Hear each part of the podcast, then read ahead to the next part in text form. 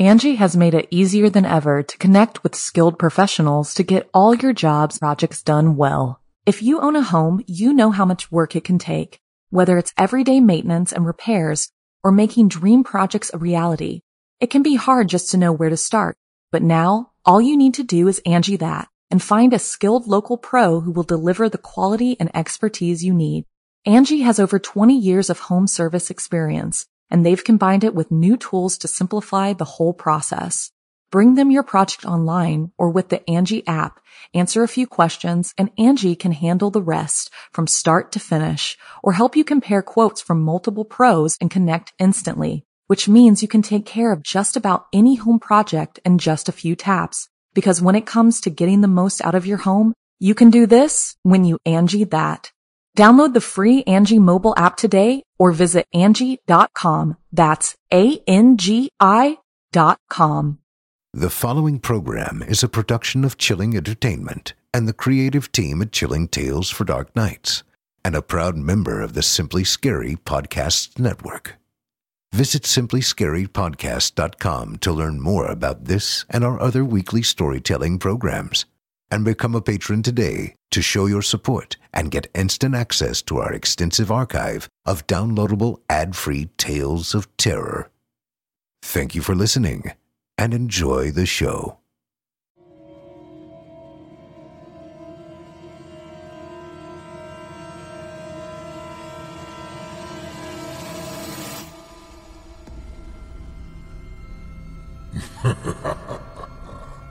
Good evening.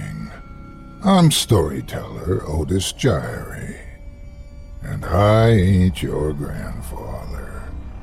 From where I'm from, we don't do bedtime stories. And if that's what you were expecting, you're in the wrong place. If it's terrifying tales you're after, well then, I've got just the thing. Get comfortable. Settle in. Turn off the lights, if you dare. Your night is about to get a whole lot darker. Who needs sleep anyway?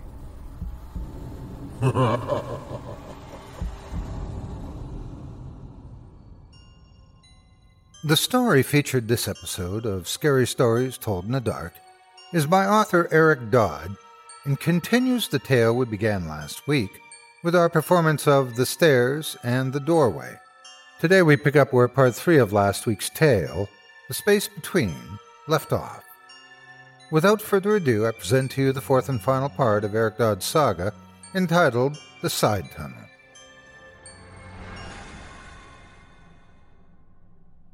Part 1 I hated that town. Sprawled across the rotting foothills of a dead mountain chain, the city was a mass of old South racism and corruption, filled with inhabitants too poor or too sentimental to leave for some place better. The city sweltered in the midsummer heat, smog from traffic mixing with lethal amounts of pollen and dust to form a soup that killed asthmatics as effectively as a whiff of mustard gas. I had acquired a sum of money from a job a few months back, and my needs were modest, so I had nothing better to do than hang out at the fountain downtown or at the coffee shop nearby. I met Charlie first when I noticed some truly phenomenal photographs on his laptop. They were all of beautiful, decayed structures some of which I'd seen around town.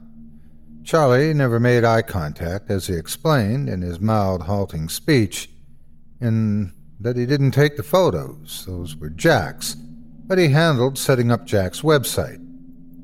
A few evenings later, I was sitting on the floor of Jack's tiny apartment, drinking beer and talking with a small group of kids that were most excited by abandoned and condemned buildings, fire hazards, and other signs of urban decay. They called themselves urbexers, or urban explorers. The leader of the group, Jack, was passionate about his photography and was working his art into his college thesis. Jack was tall, with a surface build that could have landed him a contract model for Abercrombie and Fitch, if it weren't for his shock of unruly blonde hair. Jack's girlfriend, Annie, at first seemed to perform no function aside from looking very good and hanging on to Jack. I asked Charlie about her once, and he said that Annie was a very good listener, which is what Jack seemed to want. Shane was huge, topped 400 pounds, standing well over six feet tall, with thick slabs of muscle overlaid by thicker slabs of fat. He was from some no name community in the forested hills of middle Alabama, and he dressed as if he was prepping for a deer hunt. For all of his size and massive presence, he was calm and very quiet, perhaps in response to Jack's constant diatribe about the architectural methodologies of whatever. The last member of the group was Petya. She was a transplant from some formerly Soviet bloc country, uprooted from all that she knew and rudely shoved into semi rural Alabama soil, watered a bit, and told to deal with it. Lucky for her, Petya was tough as a weed and thrived. She was short and hard, looking more like a 13 year old boy than a 19 year old woman. She had discovered country music early after her move and took to it with a passion that verged on neurotic, to a point that her speech was a heavy southern drawl punctuated with weird Slavic inflections. Jack's obsession was photography, specifically taking pictures of decaying urban structures. If given a chance, he would talk at great and exhausting length about the moral imperative of photography ruins.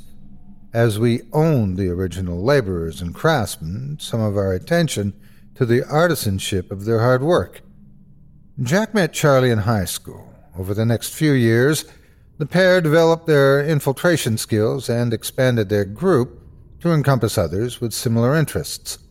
Jack seemed to be the idea man and had an uncanny talent for finding unexplored sites all over the area. Once Jack had located a site, Charlie would come up with a way to get in.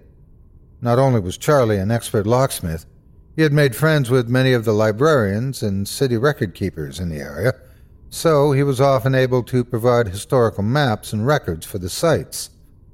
We bounced along a poorly maintained road in Shane's van, listening to Jack crow about our target for the night. Shane did not appear to be a very smart person, given his size and usual clothed mouthedness. However, it was his idea to buy a white panel van and to fix official looking State Department of Infrastructure decals to it. He had mounted yellow bubble lights to the top and black and yellow caution tape around the bottom. When we stopped, he pulled a few orange traffic cones off of a metal mount on the front of the van and placed them in front and behind the van. Isn't that kind of conspicuous? I asked. Shane smiled. Yep, ain't no damn hooligan kids want to be conspicuous so the van must be here on official business. There it is, man. Jack clapped me on the back. Holy of holies, the waterworks tunnel. Half a mile straight through a mountain, and Charlie can get us in. I turned and looked at the small metal door set into the side of a hill. Doesn't look like much, and I didn't think it was that hard to get into. It's not, Charlie said, but we're going into the side tunnel. Charlie walked around to the rear of the van and pulled out a pickaxe. I would not have been more shocked if he pulled out a severed head. As a rule, urbexers greatly disapprove of any action that changes site. They don't litter, they don't graffiti, and on some message boards there are long running arguments about even using chalk to mark for wayfinding. What's the side tunnel? I asked. You'll see soon enough, Petya said, handing me a head mounted flashlight. I grabbed my backpack, which was heavy with gear, snacks, extra flashlights, and water bottles. Jack grabbed a shovel from the back of the van, and Shane another pickaxe. Moments later, the van was closed and locked, orange cones glowing in the dim light. Charlie produced an actual key to the lock on the metal door and opened it. He caught my look and said, Helps to have friends at City Hall. One by one, we walked single file through the door to the waterworks tunnel. Petya closed the metal door with a grunt, and the boom echoed through the darkness.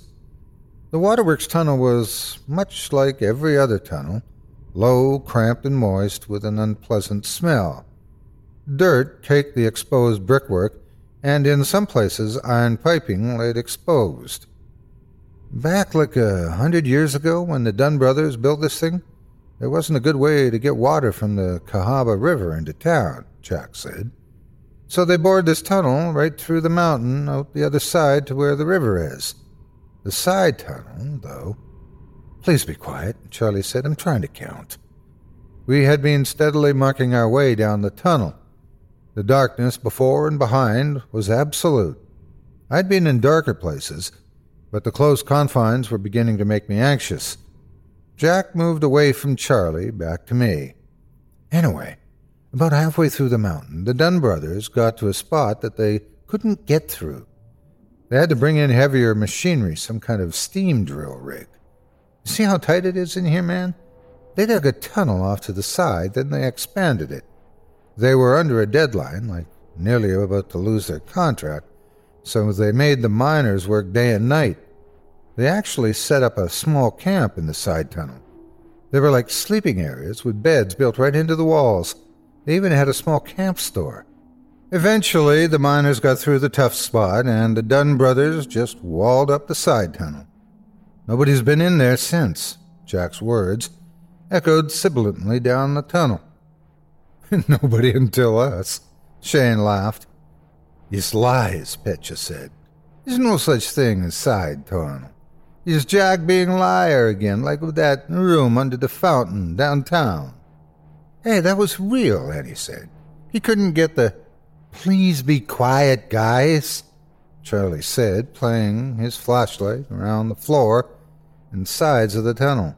Help me look for an iron valve or gear or something. We stopped talking and began looking around the tunnel. I followed the large iron pipe for a few feet and said, Hey, is this it? Charlie shined his light on the valve, then on a folded back photocopy of the map. Yeah, that's it. Now, Shane, try that wall right there. Right across from here. See if it's brick behind that dirt. The pickaxe was incredibly loud in the tunnel. Good thing there's a mountain between us and anyone that might hear that, I said, holding my hands over my ears. Petya smirked and handed out ear covers from her backpack. Shane bashed the wall with the pickaxe a few more times, then scraped at it with the side of the axe. Yep, that's concrete over brick right there, Shane said, pulling a crumbling red brick loose with his pick. Jack eagerly grabbed the sledgehammer. He and I took up positions on either side of Shane, and we began to hammer away at small spots in the wall. Several minutes later, Jack's sledge punched through the wall a few feet further down the tunnel. I'm through! Jack yelled. Come help me! Shane and I moved near him, breaking the hundred year old brickwork. Annie made a few feeble attempts at moving bricks out of the way until Petya shoved her aside. You might break a nail, Petya growled, and began stacking the rubble into two careful piles on either side of the widening hole in the wall. Charlie donned gloves and helped, and soon we stood before a small hole that appeared to open into another larger chamber. Charlie handed Jack the large spotlight. After you, sir, Charlie said, bowing slightly and extending his arm toward the hole in the wall. Jack grinned and ducked into the hole, followed by Annie, Charlie, Shane, Petya, and finally me. From the other side, the bricked over section was much larger than the small opening we had made, at nearly six yards across. There were a few wooden crates stacked on the sides of the tunnel, covered by dirt and dust covered tarpaulins. The tunnel was narrow at first, but seemed to widen at some distance away. Its walls receded into the gloom, out of the reach of the small, bright beam of light cast by Jack's spotlight. Jack moved the light slowly around, illuminating the side tunnel for the first time in over a hundred years. How big was this tunnel supposed to be? I asked. According to the map, maybe 30 feet wide and 200 feet long, Charlie said. It's a hell of a lot bigger than that, Shane said, staring off into the darkness. I think it gets a lot wider down there. Okay, guys, let's get what we came for, Jack said. Annie, hand me my camera bag. We need to document this as we go through it, so we can have photos of the tunnel in its pristine state. As Jack set up his photography gear, we dispersed, each of us shining lights around the first part of the tunnel. I noted to myself that none of the group seemed particularly willing to go farther down the tunnel. Jack began snapping photos, the flash flaring like lightning. Hey guys, look at this! Shane called from further down the tunnel. The light from his flashlight made him seem small in the darkness, and his voice echoed strangely. Charlie, Petya, and I walked down the tunnel to where Shane stood. This isn't supposed to be here, Charlie whispered. I had heard that line before. Hell, I've said it before. Suddenly, I was gripped with a panicky certainty that I should leave. Drop my pack, ditch these fools, and run all the way to the doorway in the mountainside, open it, and keep running maybe all the way to the ocean. I shuddered once, swallowed, and pushed it down. I had a job to do. Shane was standing in front of the first building of what seemed to be an abandoned town. I counted over eight buildings on either side of a smooth dirt street extending down the tunnel. The buildings were rudely finished, with unpainted gray boards cracked and warped with age, but mostly whole. The cavern in which they stood was quite large, but the roof was low enough to see by flashlight. Jesus, Jack said, startling all of us. Quit that, Petya growled, punching Jack in the arm. You scared me standing here in Scary Tunnel with Ghost Town. She got closer to him with a finger in his face.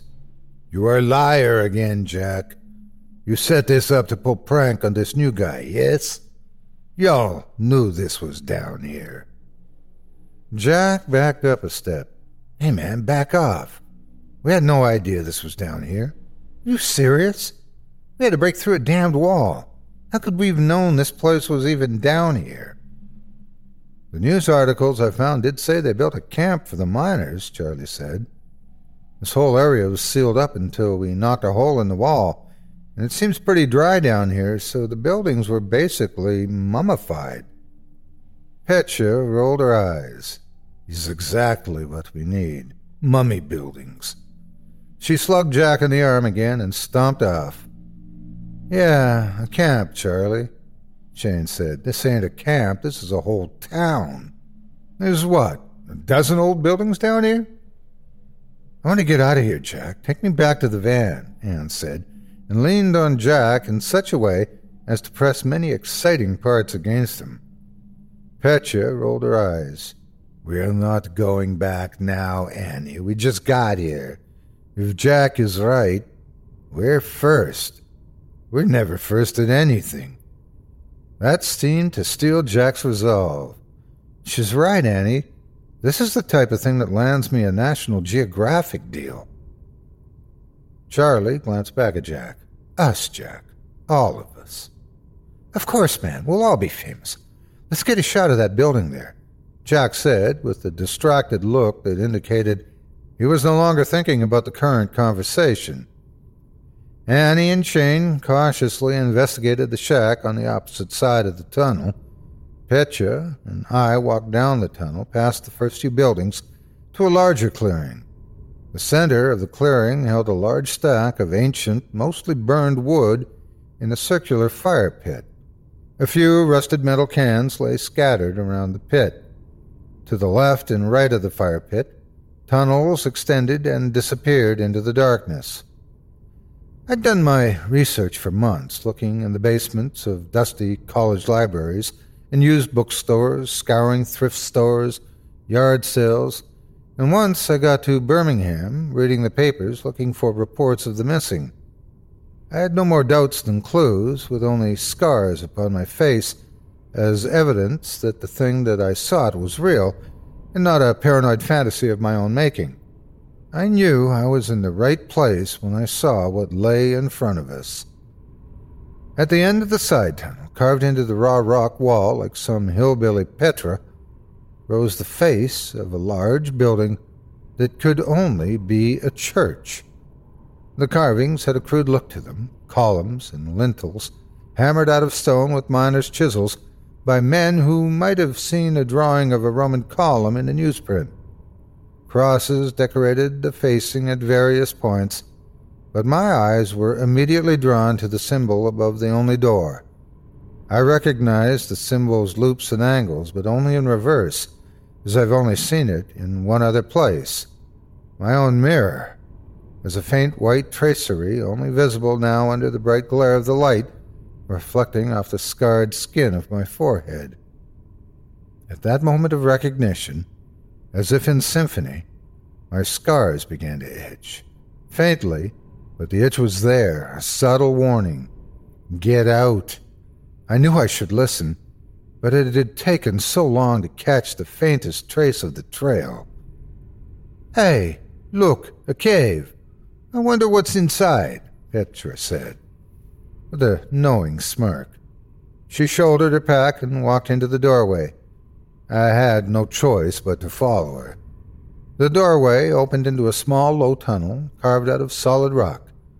After a few feet, the tunnel turned sharply left and turned again to the right, then opened into a larger room with a downward sloping floor.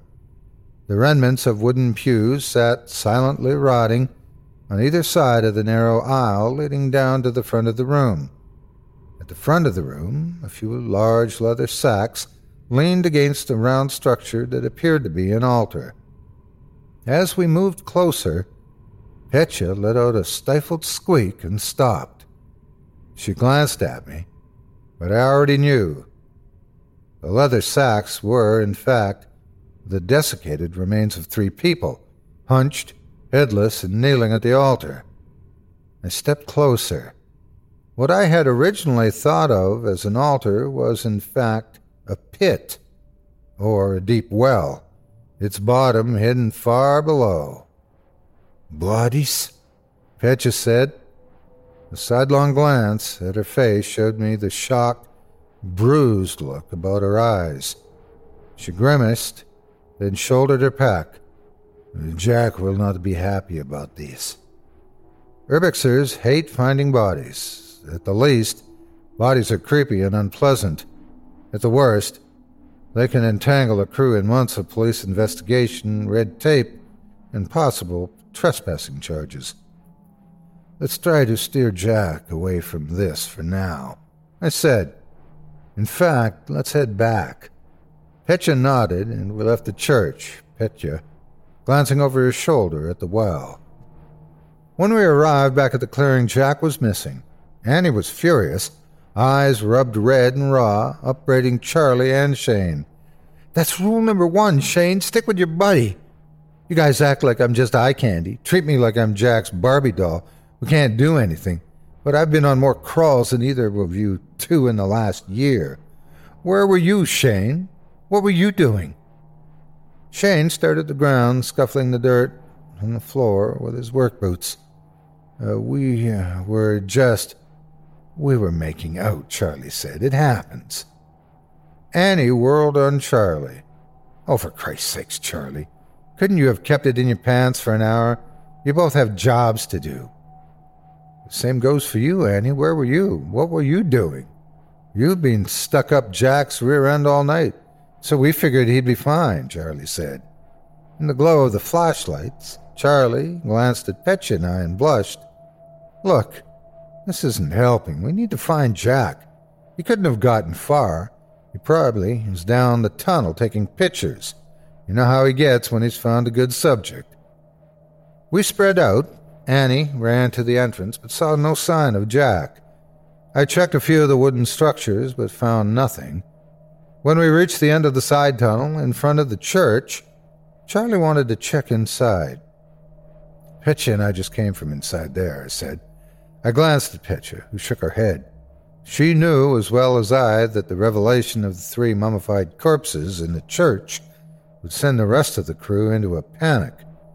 If you want, I'll run in and check. Go look in these other buildings. I'll be right back. Charlie rounded up the others and walked down the tunnel to the right, calling Jack's name as they went. I turned and walked back into the church. As I followed the tunnel's turns, I noticed slight shining from the well room. Dreading what I would find, I walked into the small room and found it as Petya and I had left it empty, save for the three mummified bodies clustered around the well and Jack's large spotlight positioned at the top of the well. Well, damn, Shane said in that peculiarly southern way that splits a single syllable word into seven or more syllables. He peered into the well, but his flashlight was unable to pierce the gloom at the bottom. Looks like Jack is exploring without us, I said. We should probably go down after him. I don't think that's a good idea, man, Charlie said. He was visibly shaken. The whole group was there. The three headless, mummified corpses squatting near the well did not help ease the tension in the room, and the group was decidedly angry at Petya and I for not mentioning them. We're uh, going there after him, Charlie. Annie said, You owe it to him. If you're too pussy to go in, I'll go. We all go, Petya said. I have seen the scary movies. We don't split up.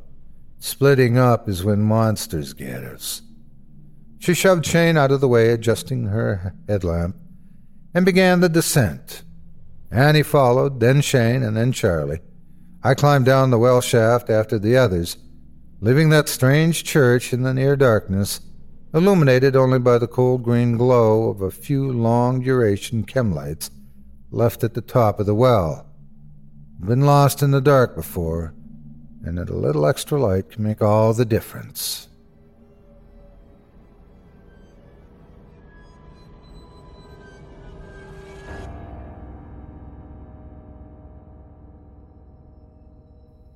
Angi has made it easier than ever to connect with skilled professionals to get all your jobs projects done well. If you own a home, you know how much work it can take, whether it's everyday maintenance and repairs or making dream projects a reality.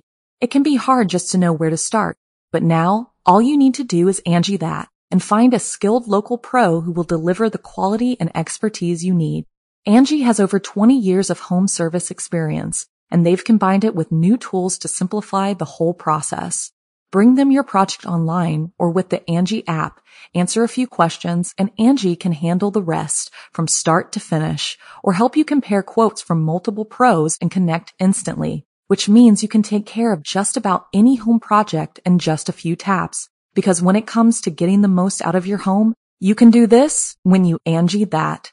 Download the free Angi mobile app today or visit Angi.com. That's A-N-G-I dot com. Part 2 The tunnel at the bottom of the well smelled like blood. The others noticed it, and Charlie began some tentative explanation about the amount of iron ore in the walls, but then trailed off. They could sense the wrongness of this place. Under the pervasive smell of rust and blood, there was another fouler stink. It was not so much a scent, but the memory of a scent, a recollection of the odor of something horrible that once passed this way and might yet come again. When we reached the first intersection, Charlie asked us to stop, fished in his backpack, and pulled out a can of highly reflective spray paint.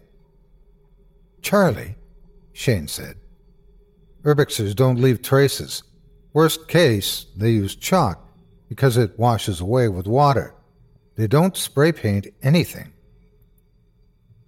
Screw this place, man. Charlie popped the top, shook the can, and sprayed a large arrow on the tunnel wall pointing back to the well. Right in the ear. Petya startled us all with her cackled laughter. In the. Good one, Charlie. That set the rest of the group off, and for a time eased the growing fear.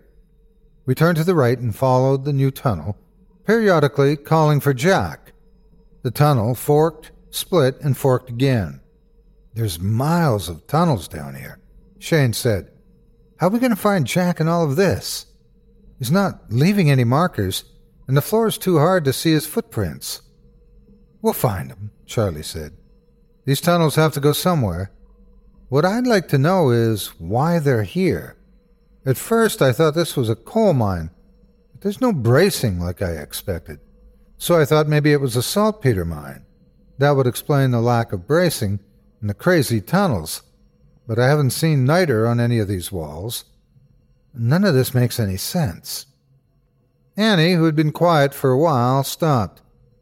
Guys, I, I saw someone up ahead. Jack! She yelled and ran forward. We followed, running in a stooped half run so as to not hit our heads on the low tunnel ceilings.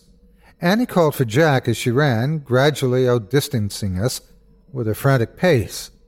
Up ahead in the gloom, we saw her pause, turn her head to the left, then lunge down a tunnel branch.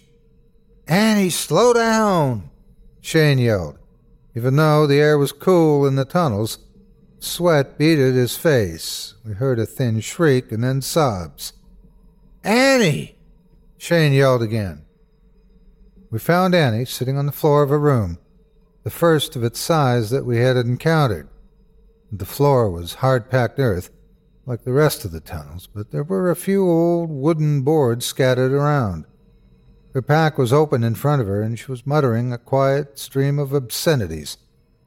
She had removed a boot and was wrapping her foot in a gauze from a first aid kit. Sorry, guys. I tripped over a damn board. I guess I was going too fast, and uh, I didn't watch where I was going. Shane and Charlie hurried over to her, clucking like upset hens. Charlie pronounced Annie's ankle sprained. I guess we should take a rest break, Shane said. What time is it? About three in the morning, Charlie said, looking at his watch.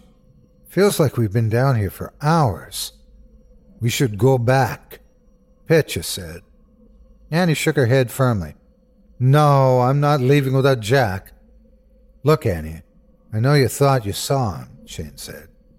But we don't even know if he's down here, Charlie said. Yes, he is. We saw a spotlight at the top of the well, Annie said. I know, but that's just it, Charlie said, taking a bite of a protein bar. Jack's a pro. He wouldn't come down here without us. I've been thinking, what if we have it wrong? What if he left the spotlight behind while he went to find us and we somehow missed him? Oh my God, Annie said. I bet he's terrified. Someone needs to go back and leave a note or something. As she tried to climb to her feet, her ankle turned, and Shane and Charlie both caught her. You're definitely done exploring, Shane said. Okay, I'll take Annie back to the van. We'll leave notes for Jack along the way. And Charlie, Shane looked down, I think it's time to call the cops. Charlie blew out a compressed breath. Jack's gonna be pissed. Yeah, he will, but he shouldn't have run off like this, and there's bodies down here. And we have an injury. You want to keep going on these field trips? We better play by the rules. Give us three more hours, Shane, I said. If we can't find Jack by dawn, no problem. We'll pack up and head to the entrance and we'll call the cops. But I think we'll find him before then. And call Roberto, Charlie said. Shane tightened his jaw. Roberto was Shane's ex, and they had a bad breakup. But Roberto was a long term detective on the city's police force and could smooth things over for the group. I know you're still pissed at him, but we need his help. Shane helped Annie up, and she leaned on him as they staggered out of the room. I could tell from the set of Shane's jaws that he was pissed, but I knew Annie would make him call the cops. So I had three hours, maybe less. I hoped it would be enough time. I knew I might be able to break back into the side tunnel in another month or so, but my guess was that the site was about to become very popular with a lot of different people. I clenched my fists. I was very close, closer than I had really ever been. I was not about to let the opportunity slip away. I stood up, dusted off my jeans, and gathered the few items I had pulled from my pack. Time to go find Jack. There's a lot of branching tunnels down here, so remember to mark 'em, Charlie. I think we missed a few of them when we were running after Annie. I turned to Petya. You're the best mapper we have. Do you have any idea where we are? Yep, Petya said. We're about half kilometer from the well in pretty much straight line from there. Plenty of places for Jack to be. I say we do maze logic, pick right hand wall and follow it until it ends or loop backs. We go for 90 minutes. If no Jack, we head back to well. Surely we'll find him before then, Charlie said. It's after three in the morning. He has to be tired. There couldn't possibly be anything that's interesting. Charlie stopped, turned his head. Then I heard screams. Mentally, I was prepared for this. I knew that I had made a conscious decision to lead these kids into a trap and to use them as bait. I rationalized it by putting a few people at risk. I would be ultimately protecting many more. I knew that was just rationalization. In truth, I didn't feel guilty about putting my friends in danger. I felt guilty about not caring about them at all, when endangering them put me closer to my goal. Annie! Charlie yelled. We ran out of the room and down the tunnel towards the sound of her voice. I saw her first, lurching against the tunnel wall, dragging her injured foot, eyes deep socketed and huge in the bleached white mask of her face. Her shirt was splattered with the spray of blood. Shane, she said. It's got Shane. What's got Shane? Petya asked. I don't know. We were close to the well. Shane kept saying he heard something walking behind us. But when we looked, there was nothing there, so we kept walking. And then there was something there, and it took him. Her face crumpled in grief. It just pulled him right out of my hands. I don't. I don't know if he knew what happened. His face, he just looked so confused. Petya took Annie's hand, and Annie clung to hers, sobbing. I knelt with my backpack on the tunnel floor and rummaged through it. When Charlie saw the gun, he stepped back a pace. Good God, what the hell is that thing? It's a shotgun revolver, six chambers, all loaded. If you have to use it, be really careful. It's got no safety to speak of. The gun terrified me. It was huge, making Dirty Harry's Magnum look like a squirt gun. It was heavy and unwieldy and hurt like a bastard to fire, but it was shorter than a shotgun and took shots well, which was useful, as I had hand loaded every shell. I had no idea what might kill or even hurt the thing I hunted, but I had my hopes. Buckshot mixed with either rock salt, silver shot, gold shot, mercury, garlic, or finally, communion wafers and holy water. If that didn't work, I had some hollow point solid rounds that I could use on myself if it came to it. I pulled out two long hunting knives that I had hand silvered. Why would I have to use it?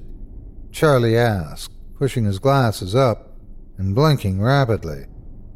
In case the thing down here with us gets me before it gets you. I handed the two knives to Charlie and Petya.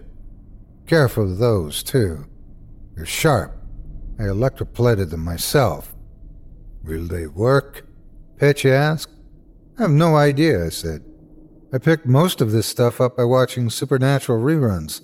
I'm making the rest up as I go along. Oh, we are so screwed. Petya said and shook her head. I think they'll work. Worst case, it'll drive the thing on for long enough that we can get away. Annie, who had been very quiet, looked up at me. You knew. She lunged forward and punched me hard in the side of my face. I fell back and cracked my head on the tunnel wall. You knew! You knew something was down here, you bastard! You let us all down here as. bait, Petya said and sighed. She stood up from her near crouch and eyed me with contempt. I got up, rubbing my throbbing head. Look, I've been hunting this thing for a long time. It's killed people, and, and it's my fault. I let it out, so it's my responsibility to take it down. And you're the one with the gun, Charlie said. Right. I'm the best chance any of you have of living through this. And I think that if there's anyone with a chance of hurting this thing, it's me. I stood and put the gun into a holster and put two moon clips each into my jacket pockets. I shouldered my pack. Let's go. Annie, take us back to where it got Shane. Everyone, stay behind me. I pulled out the gun again, and we started walking back down the tunnel toward the well. The trek back was far worse. Charlie's markers glittered like cat's eyes in the distant gloom, and we all kept seeing shadows at the corners of our vision. Twice I nearly wasted ammo on a slight imperfection in the tunnel wall.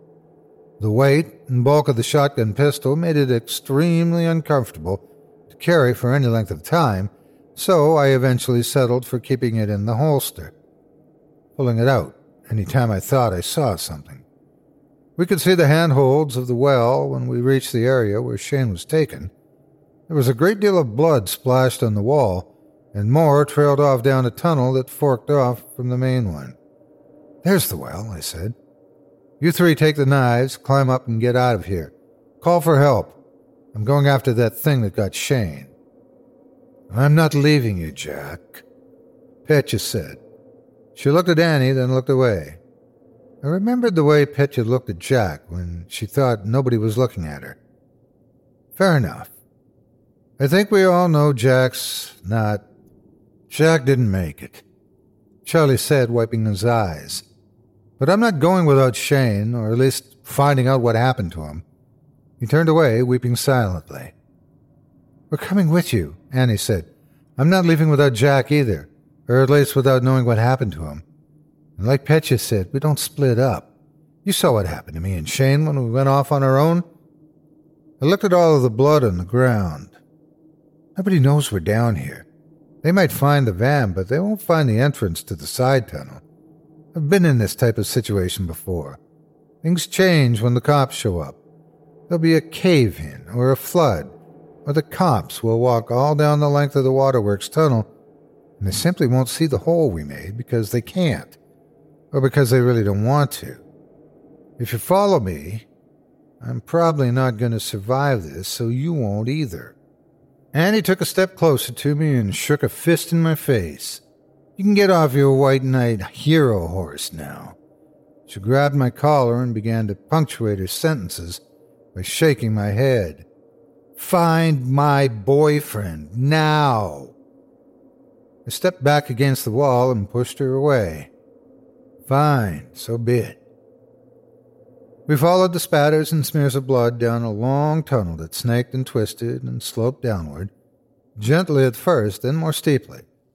My scars had been itching faintly since I climbed down the well, but the itching had increased to a shrill, insistent whine against the nerve endings of my skin. I could feel the looping scrawl of each scar, so faint as to be invisible in daylight, etched into my face as if held in place by a net of white hot wires. The air in the tunnel began to thicken with moisture, the walls shining wetly in the reflected beams of our light. I stopped, holding up a hand to warn the others. I see light from up ahead, I whispered. Somewhere down the tunnel. A pale golden light flickered. I pulled the revolver from its holster, cursing its weight for the hundredth time. We continued down the corridor cautiously and slowly, partly due to fear, partly due to the floor, which was very steep and slick with moisture. The tunnel ended abruptly at a thin ledge that bordered a space wide and open and chaotic with shapes. At first I couldn't make sense of what I saw, the lines and forms overlapping and merging, like looking skyward at the moon through an ancient tree.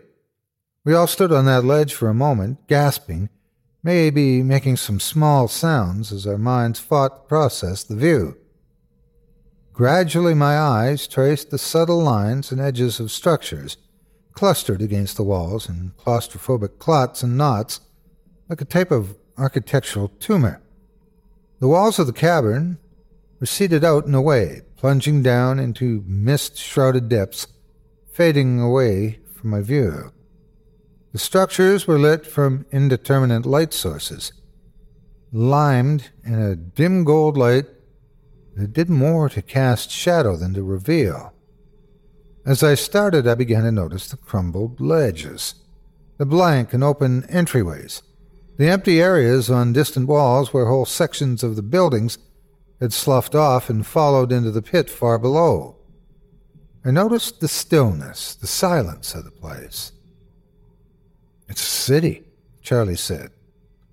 A dead city, I said. How can it be a city? Annie asked. There's no streets. Those doors open out into thin air. That makes no sense. Makes perfect sense if you have wings, I said. I gestured at a brighter area down the ledge to our right. That's where we're going. The ledge was smooth, its surface glassy, but not slick. It seemed to emit a faint gold light that was only visible from the corner of my vision. We crept down the ledge for a few hundred yards, reaching a wide platform.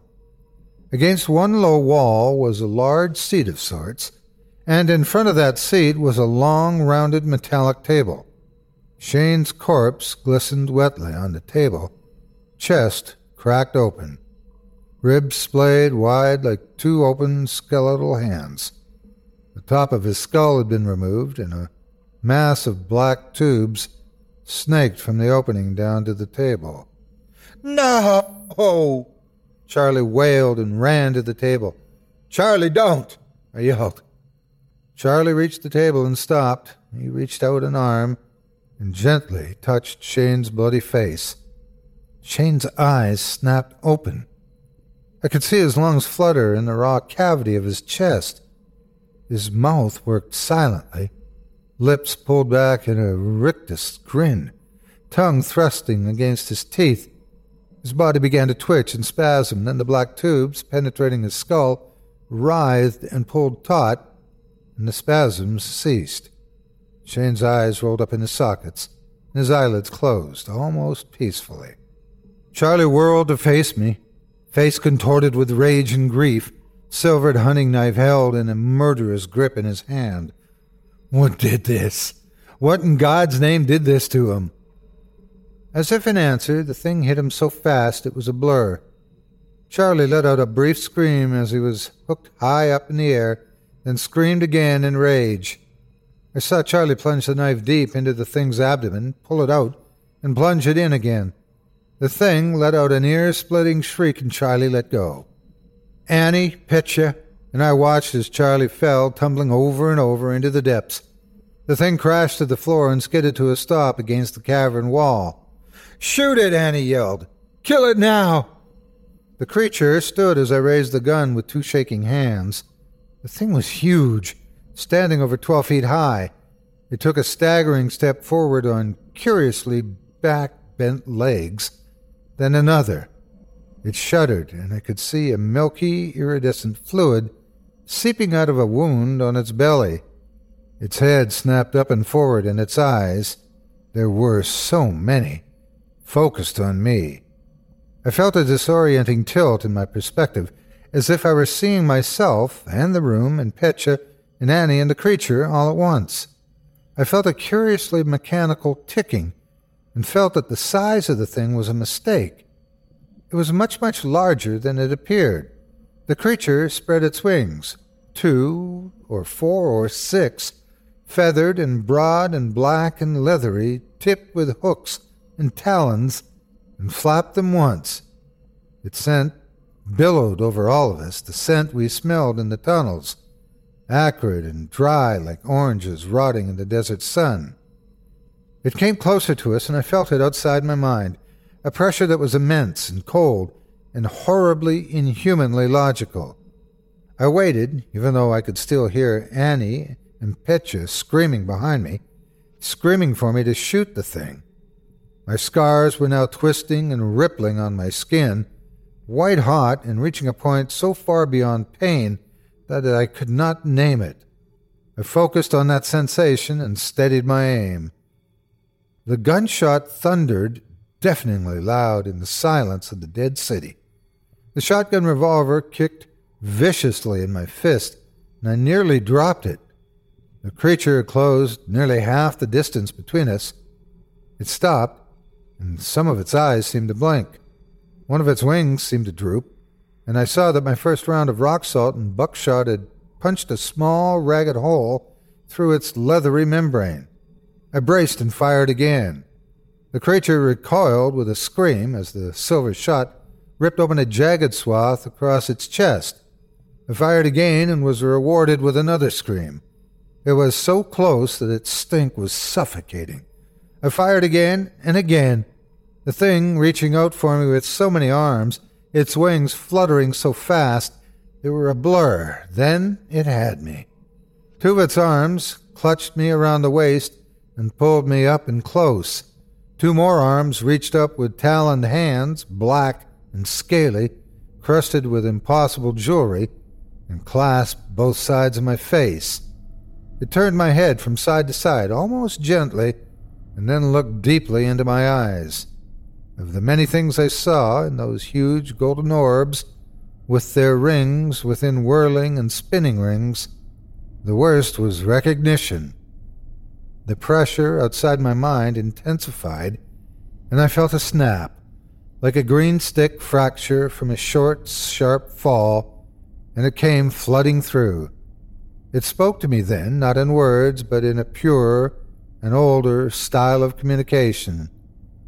It thanked me for bringing it more meals, and thanked me even more for bringing it information about the world from which it had been away for so long.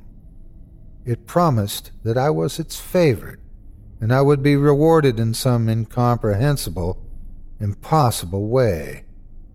I felt a deep and loathsome love welling up in me for the thing, as a dog would unconditionally love its master. Then the creature screamed, shrieking in real pain, and it was gone from my mind. I felt it recede like a tide and missed that presence, hating myself for feeling so. I fell to the ground in a heap as the creature stepped back, arms raised to its head.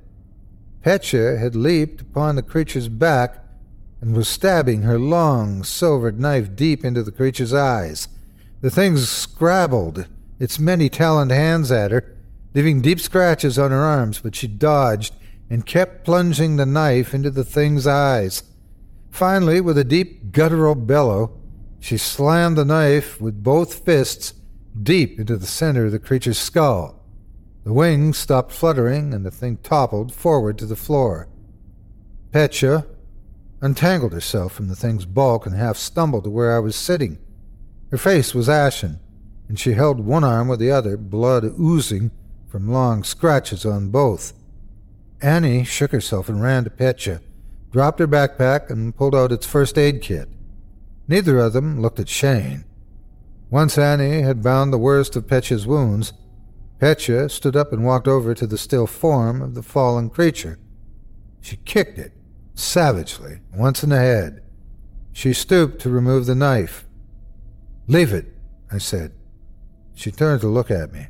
I think it's better off where it is. It's dead. I killed it, she said. For now, but it might not be later. That knife might postpone later for a long time. It's time to go.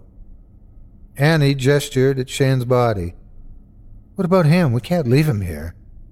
I know we can't, I said, but none of us have the strength to carry him out, and we don't know if that thing is going to wake back up, or if there's more of them. That seemed to motivate Annie and Petya.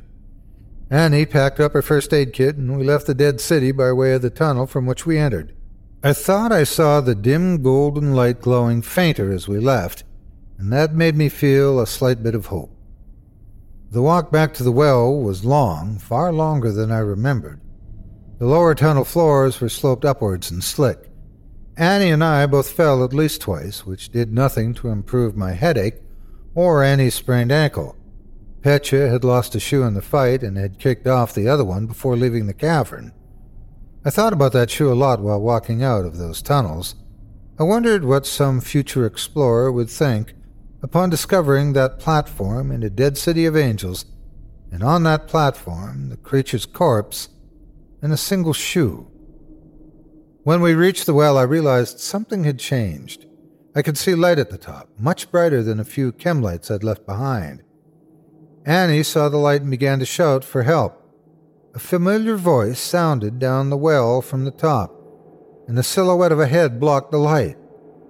Annie, what are you doing down there? Jack yelled. After much hugging and crying and kissing and a fair amount of punching, we got out of the well and back to the entrance of the side tunnel. Petya was unable to climb due to her injured arm. Jack and I helped get her out of the well using a Swiss seat we fashioned out of a rappelling rope. Annie was able to climb out of the well on her own, putting minimal weight on her injured foot. According to Jack, he left a spotlight at the edge of the well as a light source for some incredibly amazing photographs. Midway through, the cheap Zeiss lens somehow fell off his camera and shattered on the stone floor. In a panic, he ran to the tunnel entrance to find a replacement, only to realize he had left his case of spares back at the van. Thinking he wouldn't be long, he ducked out of the waterworks tunnel and ran back to the van. Yeah, man, Jack said. That was totally stupid, guys. It was dark and I was in a hurry to get back, so, like, I got my spare case and shut the back doors and locked the van and, like, ran around the side of the van. You know those big mirrors on that thing that stick out like three feet on either sides? Yeah, I clocked myself big time on one. I think I tore it off the mount. Anyway, that, like, knocked me totally unconscious. I woke up maybe half an hour ago with a killer headache, my face all bloody, and it was light outside, and I didn't know what the hell was going on. I got my bearings and came back down here, but couldn't find you guys. It's spooky as hell down here when you're alone. I was about to freak out until I heard some noises coming from the well. Then I was really going to freak out. He paused to take a breath and a sip of water from a bottle. Man, Shane's going to be pissed when he sees what I did to the van. Hey, where is Shane and where's Charlie? Jack wanted to go back immediately. Neither Annie or Petya would allow it. He swore he was going to get a group of people together to find Shane and Charlie, or at least their bodies. He said he would call in every favor he was owed, do whatever it took. His first call would be to Shane's brothers, both of whom were even larger than Shane, and both of whom owned enough firepower to take over a small country. I agreed and promised to help, but I was already planning to slip away as soon as I could. Jack's search party might find the side tunnel, but the entrance would be collapsed, or the tunnel would be there, and even the buildings inside, but the well would be full of dirt or simply missing. No amount of drilling or explosives or ground penetrating radar would ever uncover that dead city. Annie and Petya both hugged me, to my surprise, as we stood in the parking lot across from Jack's apartment. I shook Jack's hand and promised to call him after I got some rest. I put my gear into the trunk of my old battered blue Toyota Corolla. As I was driving away, Annie embraced Jack again. His eyes caught mine over her shoulder. Then one lid drooped in a slow, lurid wink. And in that moment, in the late morning light, the other eye flashed gold like gold rings spinning inside gold rings. Then it was gone. It could have just been a trick of the light.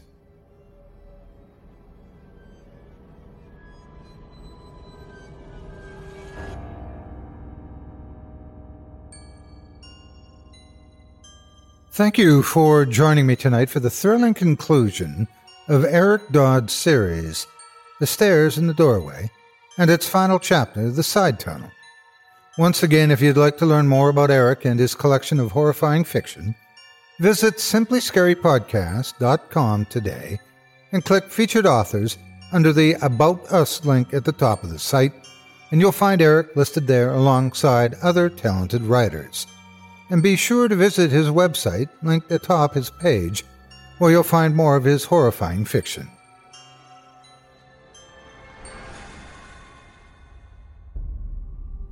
Thanks for listening. You've been listening to Scary Stories Told in the Dark, a production of Chilling Entertainment and the creative team at Chilling Tales for Dark Nights, and a proud member of the Simply Scary Podcasts network. Visit simplyscarypodcast.com today to learn more about our network and our other amazing storytelling programs. Tonight's program was hosted and its featured stories performed by yours truly, Otis Jiry. Selected stories have been adapted with the kind permission of their respective authors. Original music provided by Luke Hodgkinson and Jesse Cornett. Sound design and final mixing and mastering provided by executive producer and director Craig Groshek. program's artwork and logo by David Romero. If you're looking for some fresh tales on a daily basis while waiting for the next podcast, check out my YouTube channel, the Otis Jiry channel, and my extensive collection of narrated tales there. Simply search on YouTube by my name, and you'll find me. And don't forget to subscribe and press the bell notification icon to get my latest releases. Got a scary tale of your own that you'd like performed? I take submissions.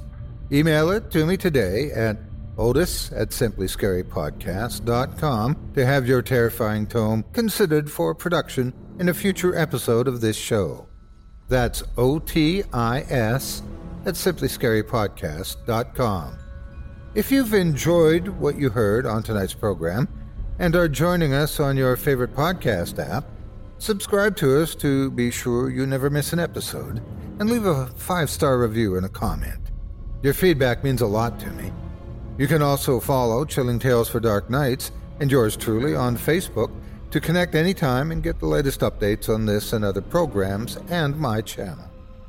If you're listening on the Chilling Tales for Dark Nights YouTube channel, do us a favor and hit the subscribe button and the bell notification icon for CTFDN as well to get more spooky tales from me and the crew and another episode of this program each and every Wednesday. And don't forget to hit that thumbs up button to tell us how we're doing and leave a kind word or a request. And don't forget to visit us at chillingtalesfordarknights.com and consider supporting the team by becoming a patron. In addition to helping us out, you'll get exclusive access to our audio archive and ad free downloads of all your favorite stories, including those you've heard on this program. As for me, I'll be back next Wednesday with more terrifying tales to keep you up all night. But that's all right. Who needs sleep anyway?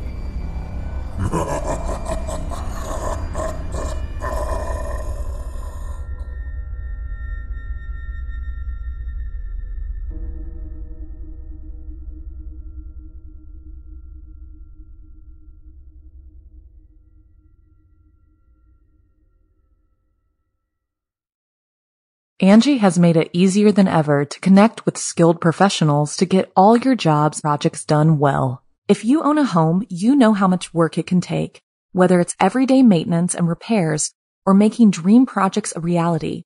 It can be hard just to know where to start, but now all you need to do is Angi that and find a skilled local pro who will deliver the quality and expertise you need. Angi has over 20 years of home service experience and they've combined it with new tools to simplify the whole process. Bring them your project online or with the Angi app, answer a few questions and Angi can handle the rest from start to finish or help you compare quotes from multiple pros and connect instantly, which means you can take care of just about any home project in just a few taps. Because when it comes to getting the most out of your home, you can do this when you Angi that. Download the free Angi mobile app today or visit Angi.com. That's A-N-G-I dot com. If you own a vehicle with less than 200,000 miles and have an auto warranty about to expire or no warranty coverage at all, listen up. CarShield has a low-cost month-to-month vehicle protection plan that covers more parts than ever. Visit carshield.com/audio to find out how you could pay almost nothing for covered auto repairs. Drivers who activate this vehicle protection today will also receive free roadside assistance, free towing, and car rental options at no additional cost. Get your free quote today at carshield.com/audio. That's carshield.com/audio.